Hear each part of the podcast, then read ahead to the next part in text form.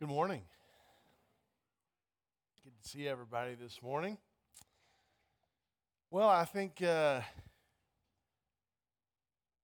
reevaluations are good, and the new year kind of gives us all the uh, an annual time in which uh, culturally we've said it's appropriate and good that we would uh, reevaluate and reevaluate the way we live and the ways that we would like to live a little bit better. So when we consider ways that we would like to live a little better, we, we make these things called resolutions, uh, which usually constitute some kind of goal, you know, uh, losing weight, uh, saving money, spending more family time, getting off the sauce, uh, whatever would meaningfully change your life. And, and oftentimes these goals aren't really met uh, because what actually needed to be addressed all along was a root problem. And these oftentimes look a lot more like symptoms. Um, you know, uh, we need to address the root problem of weight or money or proclivities towards the sauce. Um, and unless we do treat that root, uh, the symptoms all too quickly return. Thus, oftentimes we have the same re- resolutions every day or ones that are similar that continue to recur. Well, my New Year's resolution this year is gratitude. Um, and that's not really a common one. You don't often hear people say, I got a New Year's resolution of gratitude because it's kind of strange. Like, uh, okay, uh, g- good. Um, and it wasn't until recently, probably within the last three years, that I've even come to see uh, gratitude as a major deficiency in my life. You know, it started out with a Thanksgiving sermon that I gave on Thanksgiving, of all things. And uh, in that, in that uh, time, I came to see in ways that I hadn't before the primacy of thanksgiving for the lives of the life of God's people, particularly as it's expressed in Scripture. Well, in the last year, I have become even more increasingly aware of my of my personal lack of gratitude and just the lack of gratitude being a major barrier to Christian community formation uh, and to even family life, uh, particularly in the 21st century in, in these United States. Um, and so, more and more as these things become clearer to me, I automatically see how great my personal deficiency actually is. And I'll be sharing some of that uh, today. By the time I'm done, you might be like, I don't think you need to be up there preaching anymore. We need to find someone far more grateful than you. Um, but and gratitude, uh, it really it functions on several different levels. Obviously, there's the uh, uh, gratitude of God for who He is and and all of these things, and then we have gratitude for life in general, gratitude to people and to circumstances and all these things. But ultimately, in Scripture and throughout Paul's theology, particularly. Um, it's all rooted in this thanksgiving and praise to God that's the ground for all others. Uh, and we'll see it very explicitly in Paul this morning. And, and the rationale is this that the reason why is that uh, by him, through him, and to him ultimately are all things. And so uh, that God and his great work and who he is becomes the ground for all thanksgiving. Well, uh, recently, gratitude has come up a lot in our culture and it's been recognized as a really important element to well being. Um, websites, gurus, personal trainers, self help organizations, and psychologists alike have proclaimed gratitude's importance for health and happiness for all people. So, this has kind of come into the limelight of light. And I think part of this recent emphasis on gratitude is more of a response. It's a response to an epidemic that exists within our culture an epidemic of complaint, of envy, of presumption, uh, of dissatisfaction that really undermines human relationships and has come to plague communities. Um, these forms of ingratitude ultimately kill communities. Uh, but often, ingratitude is dressed up in more subtle clothing. restlessness, concerns for self fulfillment, uh, irritation at not being properly recognized or valued.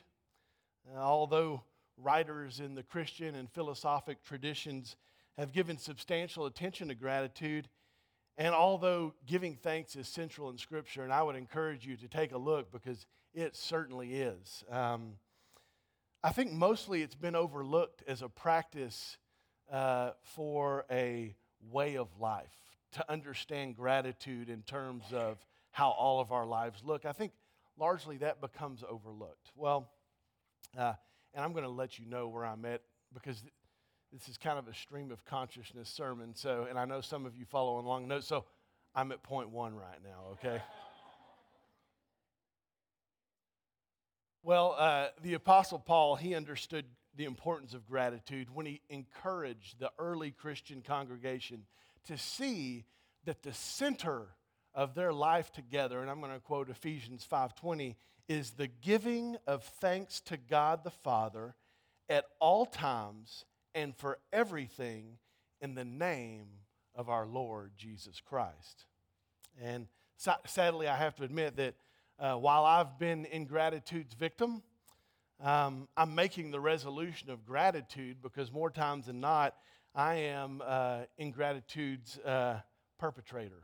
So uh, often I've shrugged off gratitude and embraced discontent. That's something that has been uh, uh, somewhat of a pattern in my life. Uh, typically, eh, I'll just dismiss this in the name of vision or unmet potential. These are oftentimes guises that we uh, hide these things under. And in fact, I'm one who is prone to wear the uh, alternative clothing of, of gratitude. I mentioned, you know, I'm restless fairly consistently, if I'm really honest. Um, if I'm more honest than I care to be, uh, I'm oftentimes too concerned about self fulfillment. That's just the truth that I have to come to terms with. Um, and oftentimes I'm someone who can be irritated at not being properly valued. These are confessions, and they're true.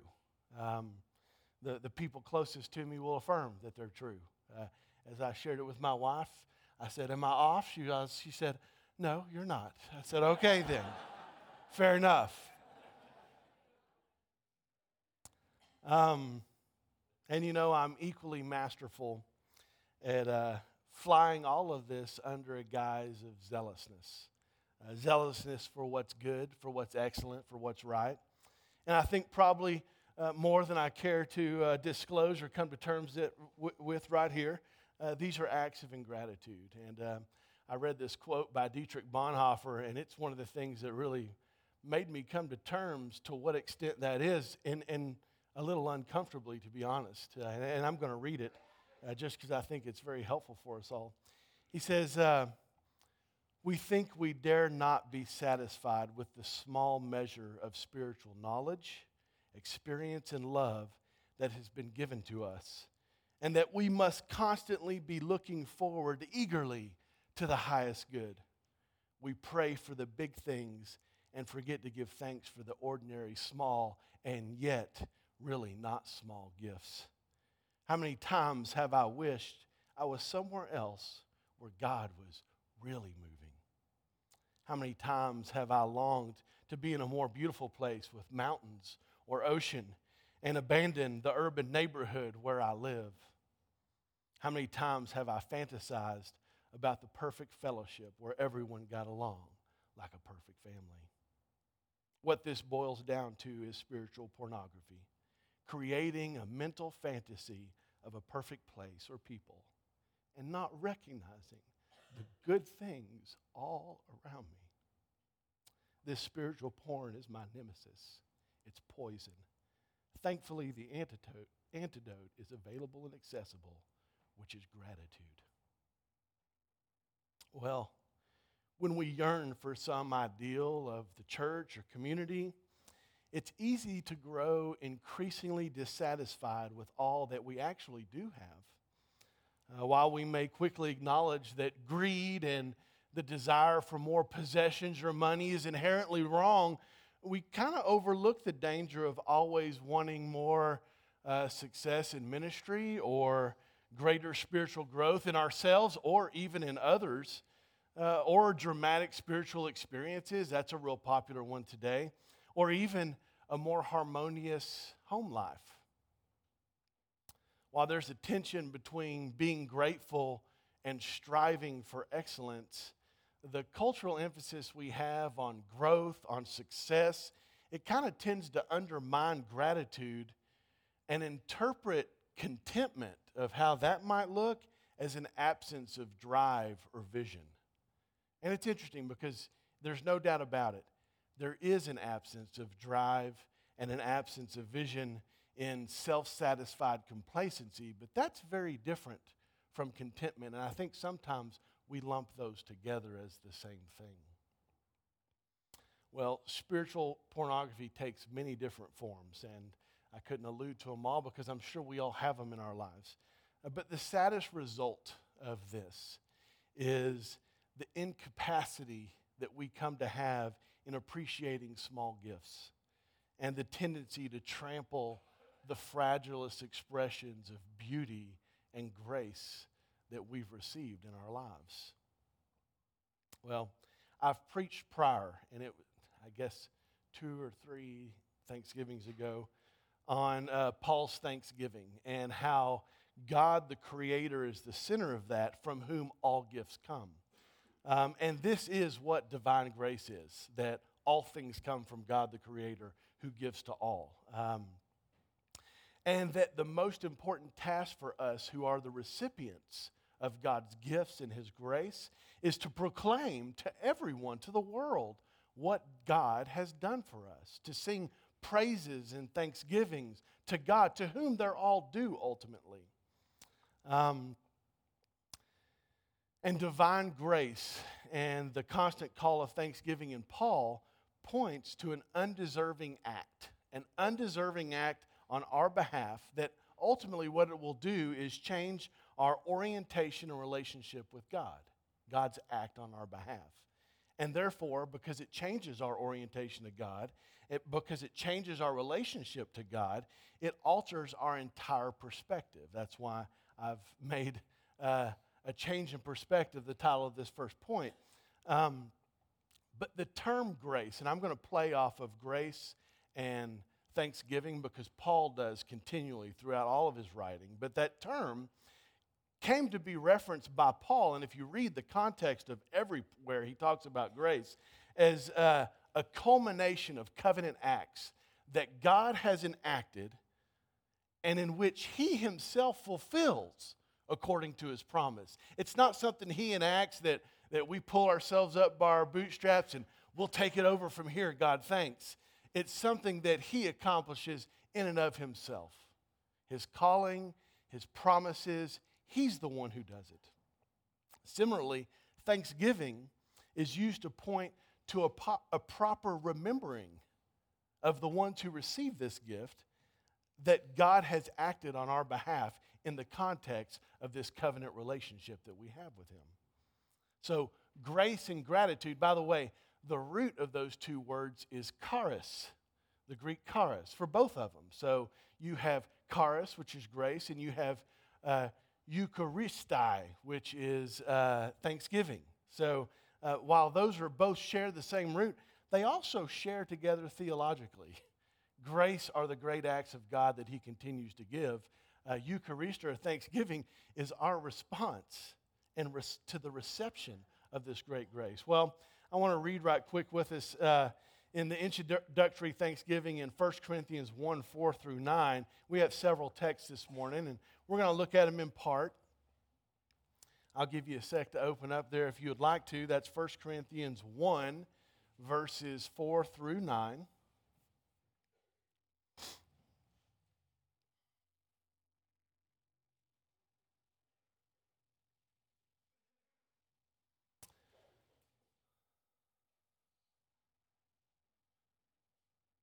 What it says is this Paul says, I thank my God always concerning you for the grace of God which was given you in Christ Jesus. That in everything you were enriched. Now, I want you to notice the passive that he's using here. In everything, you were enriched in him, in all speech and all knowledge, even as the testimony concerning Christ was confirmed in you, so that you are not lacking in any gift, awaiting eagerly the revelation of our Lord Jesus Christ, who will also confirm you. Once again, there's a passive. Jesus will confirm you in the end, blameless in the way of our Lord Jesus, in the day of our Lord Jesus Christ. God is faithful, through whom you were called into fellowship with his Son, Jesus Christ our Lord. Well, you'll notice that while there's a focus on the effect that's produced, and oftentimes when this passage is covered, that's what's focused.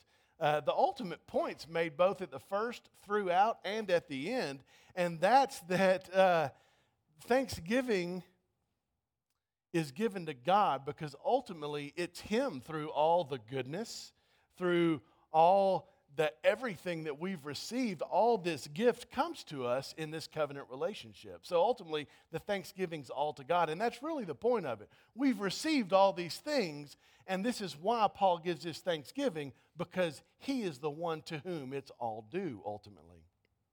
Well, grace as the grounds for thanksgiving is also expressed in 2 corinthians 4.15 and that's a single verse i'm not going to go there uh, but, but grace it says grace is reaching more and more people and it's expected to cause thanksgiving to overflow to the glory of not the people giving the grace but the one who it ultimately comes from the glory is given to god for all of this and you'll notice that paul's perspective on grace and thanksgiving are both vertical. Grace comes vertically from God, even if it comes via his people. And thanksgiving, even if it's to someone, is ultimately directed vertically to the one through whom it all comes. So it's ultimately vertical for Paul, uh, this grace and thanksgiving. Uh, grace typically is always, well, I say typically, it will always be referenced in concern, concerning God's action. And and what he's done for his people. And thanksgiving will point always to appropriate response to God's action on behalf of his people. This is the way grace and thanksgiving relate to one another within Paul's writings and really through all of Scripture. In the same way, in the same epistle, the connection between grace and thanksgiving reappears in 2 Corinthians 9 11 through 15. And I am going to read some of that as well, just to uh, continue to belabor the point a little bit. I think it's important that we get the relationship here between grace and thanksgiving. And so I'm going to read that right quick, chapter 9, 11, and I might even start a little bit higher. I might start in 8. I'm going to. And God is able to make all grace abound to you, so that always having all sufficiency in everything, you may have an abundance for every good deed. And I'm going to come down to 10. He quotes some scripture to back it up. Now, he who supplies seed to the sower, who supplies seed to the sower? It's not Monsanto, just so you know. Uh, and bread for food will supply and multiply your seed for sowing and increase the harvest of your righteousness. You will be enriched in everything for all liberality, which through us is producing thanksgiving to, it's not us, thanksgiving to God. For the ministry of this service is not only fully supplying the needs of the saints, but is also overflowing through many thanksgivings to God because of the proof given by this ministry. They will glorify God for your obedience to your confession of the gospel of Christ and for the liberality of your contribution to them and to all, while they also, by prayer on your behalf, yearn for you because of the surpassing grace of God in you. Thanks be to God for his indescribable gift. Could you hear it there very clearly?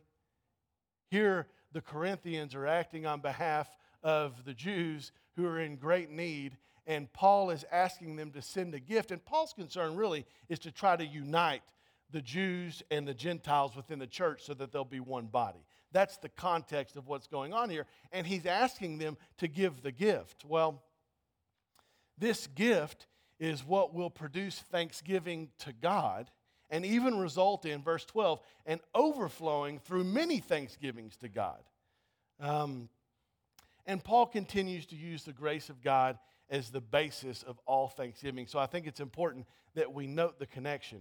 Um, and because between this grace and thanksgiving, it actually points to a, another connection the connection between thanksgiving and the mighty acts of God, which is what he's referring to as grace. So you've got thanksgiving connected to all the mighty works that God does. And this is going to be really important as we come to uh, look a little bit closer at what the implications of ingratitude is. Well, uh, so biblical gratitude has to do with God centered or Christ centered acts of remembrance, much like we do right here. What do we do at this table, which, by the way, is called the Thanksgiving meal uh, or the Eucharist or communion, which is communion ultimately with all of us in God, uh, is that we would remember the greatest acts that God has done on our behalf through his Son, Jesus Christ.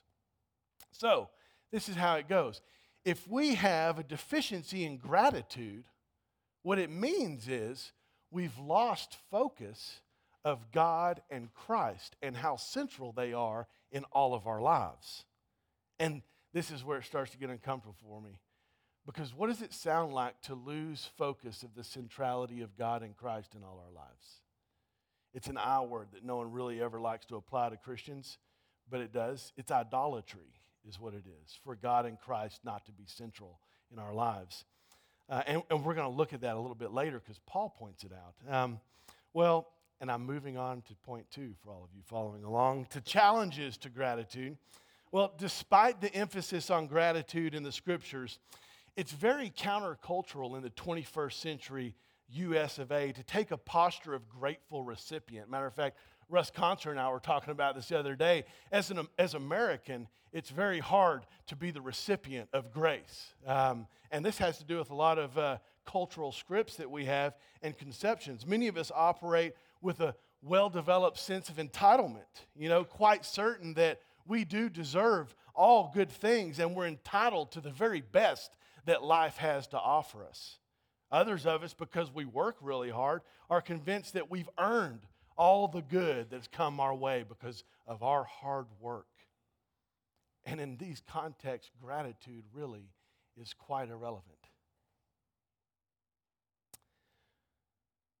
The unfortunate reality is that no gift can bring joy to the one who has the right to everything. And there are healthy forms of entitlement that exist with things such as dignity and equality that's, that's innate to human beings. But when it's exaggerated, it brings continual dissatisfaction and an inability to be thankful for anything, really.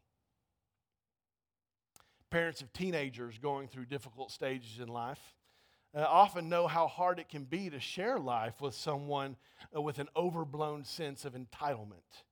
Uh, when a teenager sees themselves as the center of the universe uh, and they feel like everybody owes them, especially those who are closest to them, sharing life can be really, really unpleasant. Uh, the sense that everybody owes me is oftentimes accompanied by a decided absence of personal responsibility as well in that relationship and in so many other things. Uh, but you know what? There's a much more veiled version that exists too. And these are the ones we got to be striving to. It's easy to talk about the teenager who is entitled or a generation that's entitled. The thing that concerns me really are these ones that this entitlement that we veil and fail to recognize uh, often. Um, we live in very relatively secure environments. I mean, really more secure than probably anybody in the history of the world. Um, and we have adequate opportunities for good work and for personal fulfillment. And somehow along the way, we've come to imagine that we're entitled to this security. And we take it for granted. This differs from most people in the history of the world for whom loss and setbacks and risks were recognized as just a part of what life has in a fallen world where security is not something anyone's entitled to. Um, And what's happened is it's, it's caused unrealistic expectations from us on what we expect to receive in this life. And then come the frustrations and the complaints that become just commonplace because of our misplaced expectations of what is due us. Well, this dissatisfaction that comes as a way of life, it's really encouraged by the consumerist culture that feeds this notion of entitlement, of what you have the right to. And by the way, that's always tied to something that you buy or consume, or I mean, you name it, that's, that's the way it works. Well, we want more and we want better. That's, the, that's, that's really the whole, that, I mean, if you wanted to give a new American dream, it's you have a right to more and better. More and better than what? Whatever you have right now. Better bodies, newer cars, bigger churches that do this or this just right, more beautiful homes, finer coffee. This is just to name a few of my own personal ones. I'm sure you can add to the list of these. Somehow, wanting these things morphs into the idea that we deserve them. They're our right. And, and, and, and thus starts this cycle of generalized dissatisfaction that fuels envy, striving, and buying. Henri Nouwen, who's a great Catholic spiritual giant of our time, uh, if you haven't read him, I encourage you to read anything he's ever written.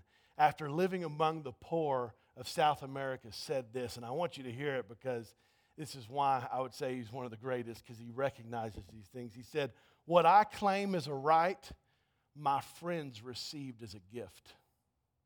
What is obvious to me was a joy, joyful surprise to them. What I take for granted, they celebrate in thanksgiving. What for me goes unnoticed became for them a new occasion to say thanks. And slowly I learned. I learned what I must have forgotten somewhere in my busy, well planned, and very useful life. I learned that everything that is, is freely given by the God of love. All is grace light and water, shelter and food, work and free time, children, parents and grandparents, birth and death.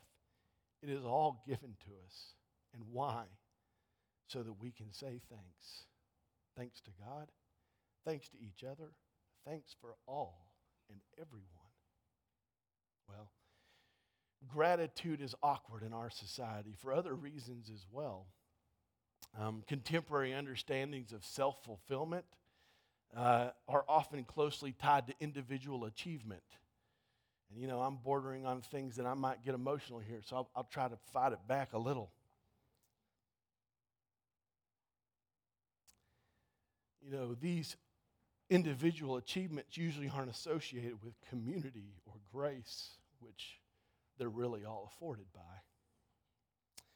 And culturally, we've imagined that our full actualization or success uh, means that we're self sufficient, whatever in the world that might mean. Gratitude's an uncomfortable reminder that we need other people, that we're not sufficient. And our lives are dependent on other people's gifts and generosity, which ultimately comes from the Lord. Well, the, the cultural emphasis on independence makes us weary about being indebted to any other person. Russ and I actually talked about it. That's why we don't want to receive anything. We feel like it requires something of us, and it actually does the cultural script that kind of defines our lives is uh, I've made it on my own. And it continues to be powerful even when we don't speak it. The notion exists there, it's tied to self fulfillment. One of my favorite lines in a movie was said to a person of privilege, much like every single one of us are, and it's good, and I'll, it'll, it'll become lighter for me now. Here was the critique I don't care that you were born on third base. I just wish you'd quit acting like you hit a triple.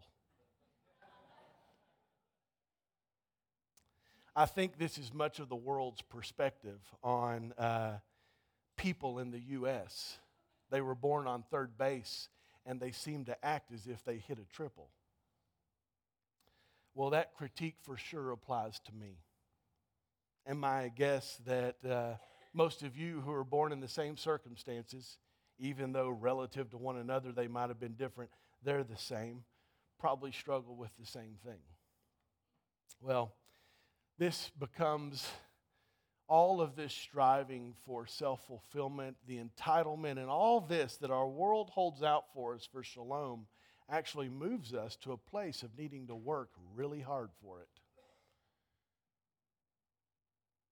So, gratitude and awe become robbed from our lives when they're packed full with busyness and new responsibilities that we take on.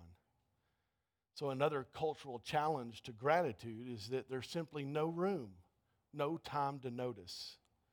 And here's the reality we only experience God's gift when we pause long enough to notice them. I remember a recent conversation I had with Stan Scarborough, and uh, he answered, and he's unusually calm and quiet, talking really low to me. And he started off thanking God for all of his grace and kindness. So it was a peculiar, he never answered the phone that way. And he was very sober minded in expressing gratitude. Well, I came to find out he had spent the morning in a deer blind, uh, quite jo- joyful to have shot nothing at all that morning. And the reality is that having paused long enough, Stan noticed God's grace and he experienced his gift. And in doing so, he took the time to give praise and thanksgiving to the first person he talked to, which happened to be me. And I was the one who was stirred also to thanksgiving, that I even got to hear and enjoy that with him. Well, in our culture, the busyness that's tied to working real hard robs us of that. And we fail to recognize the gifts. Our desire for more continues to drive us, and it, it's a machine that perpetuates itself. This emphasis on our personal accomplishments and efficiency continues to cripple us from pausing and acknowledging the gifts that God has given. So let me ask you this, and it's another point of being uncomfortable. What does entitlement, self made and not indebted, and too busy to say thanks add up to? I think what we find when we go to scriptures, it adds up again to idolatry. Um, and I do want to take a moment to look at, and I'm going to move to um, Romans 1. And what I'd like to look at is a contrast that's made. And I was going to look at it, so you can go back and look at it another time. You can look at Ephesians 5 because Paul makes the exact same contrast in Ephesians 5 that he makes here in Romans. Uh, people are really familiar with Romans 1, oftentimes those scriptures 18 to 32. And we're familiar because we usually use them as an indictment to all of those who are homosexuals. You know, like that's, those are passages for those people. I don't think they are. I, I think they're passages for all of us idolaters, in which Paul says, For the wrath of God is revealed from heaven against all ungodliness and unrighteousness of men who suppress the truth in unrighteousness. Because that which is known about God is evident within them, for God has made it evident to them. It goes to talk about God revealing himself through all of creation, through everything, and that rather than give thanks, we became futile in our speculations, and our foolish heart was darkened. Verse 22 professing to be wise, they became fools and exchanged the glory. They exchanged the glory of the incorruptible God for an image in the form of corruptible man. Um, they exchanged the truth of God for a lie and worship and serve the creature rather than the Creator who is blessed forever. In verse 28, and just as they did not see fit to acknowledge God any longer, God gave them over to a depraved mind to do those things which are not proper. And then verse 32, and it becomes important. Although they knew the ordinance of God, that those who practice such things are worthy of death, they did not only do the same, but also give hearty approval to those who practice them. Um, and I do want to point out one more time before I get started here, verse 121, or when I get to ending here. For even though they knew God, they did not honor him as God or give thanks, but they became futile in their speculations. Paul continues to draw this contrast between thanksgiving and idolatry. And if you remember the point that I made prior, thanksgiving is connected to what? The acknowledgement of all of God's acts on our behalf. So, guess what ingratitude is? Not acknowledging God and all of his acts on our behalf. It's idolatry. So, idolatry is not defined by a bunch of things they made by wood, it's actually defined by the one who demands sole glory because all things come from him. Paul defines idolatry also as deception, deceived into thinking, I did it, deceived into thinking this world is offering some kind of meaningful hope or power or something that will fulfill us. It's in acknowledge, not acknowledging that God is the creator and do all of our lives, but that we as the creature is somehow do all of our striving and work for, our, for us.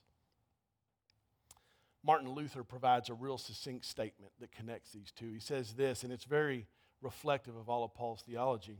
See then how great an evil ingratitude is.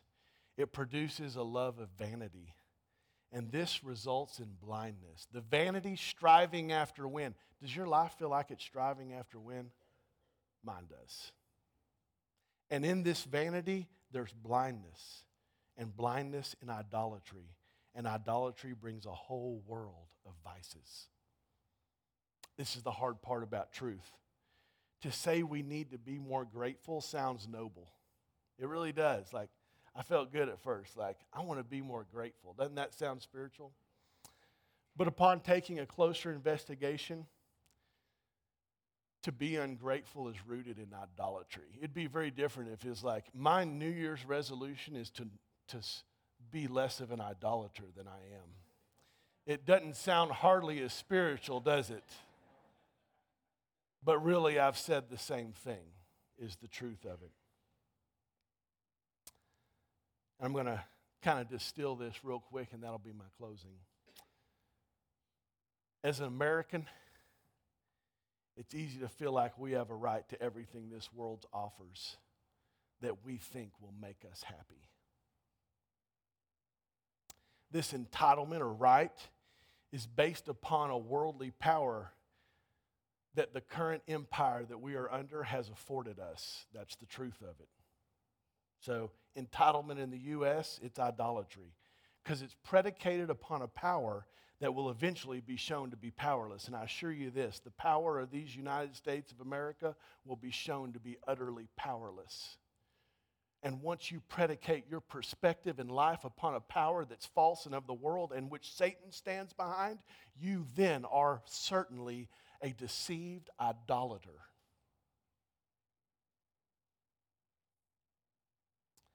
And it seeks wholeness in the things that this power offers. More is what it offers, self fulfillment is what it offers, satisfaction in all this life, fallen as it is, has to offer, rather than a covenant relationship with God, which is where those things are actually gained.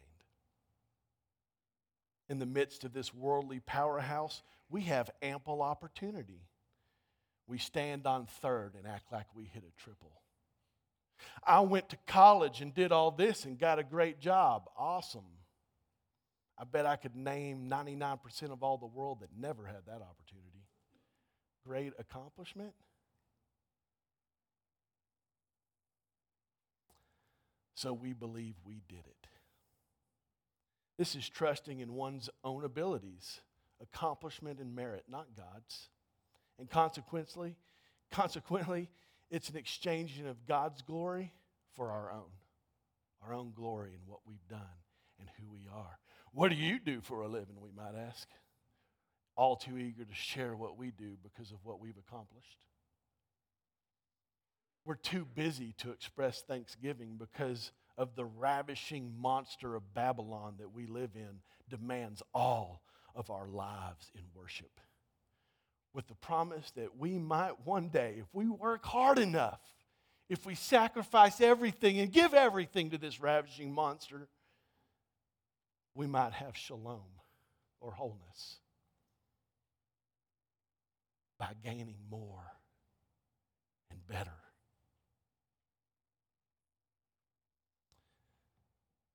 In doing this, we act or believe, because that's the same thing biblically, just so you know, acting and believing, in keeping with the gospel of Babylon. That's what we busy ourselves with, is the gospel of this world when we're too busy to express thanksgiving. We're worshiping and serving the creature rather than the creator from whom all things come. We, at least I can speak for myself, I, in this, am an idolater. The remedy for which is thanksgiving, a remembrance of the mighty acts of God, of our very life and breath, and the numerous graces we've been given and continue to be given to a greater abundance than most people in this life has ever seen. But ultimately, we have a misplaced hope as we pursue these things. A hope that we want to realize our fullness in this life when God has told us very clearly the fullness is to be realized when He returns. Any distraction from this work of God and His centrality in our lives is idolatry. Well, Paul goes on in 12, and I encourage you to look at that because 12 is the response to chapter 1. Here's what idolaters look like. Here's what people who are thankful look like. And it's not just a voice of praise, it is the debt of relationship. When you give your child a gift, do you expect the duty of going, Thanks, Dad? No, you give gifts with the desire to enter into more meaningful relationships. That's why we all give gifts. And that's the thanksgiving we all desire is the thanksgiving of relatedness. Well, guess what? God has given all this, and we can't be like the prodigal son and his brother who only wanted the gifts of the father and no relationship. You see, that's not gratitude. God has given of Himself and given us all these things as an invitation that our indebtedness of a thank offering would be entering into the relationship that, ironically enough, is will provide the shalom and wholeness that our hearts so desire. It's funny. In grace, He calls us into a thank offering that we come to find yields greater grace. What an extraordinary God. And what blindness to live out idolatry and to forsake the really, really great grace that God has given and continues to offer us even now. And so I leave you with the words of Paul in his exhortation to believers such as ourselves to live a life of thanksgiving in 1 Thessalonians 5:18 give thanks in all circumstances for this is God's will for you in Christ Jesus. Go and live your lives as thank offering to God for for whom through whom and to whom are all things. And I want to say a word of thank you to you for being family, for being the conduits of grace through our Lord, uh, for the privilege it is to be numbered among you, for bearing along even when I go over, and for being such good friends and family in all things to me, to my family. Thank you, and God bless you.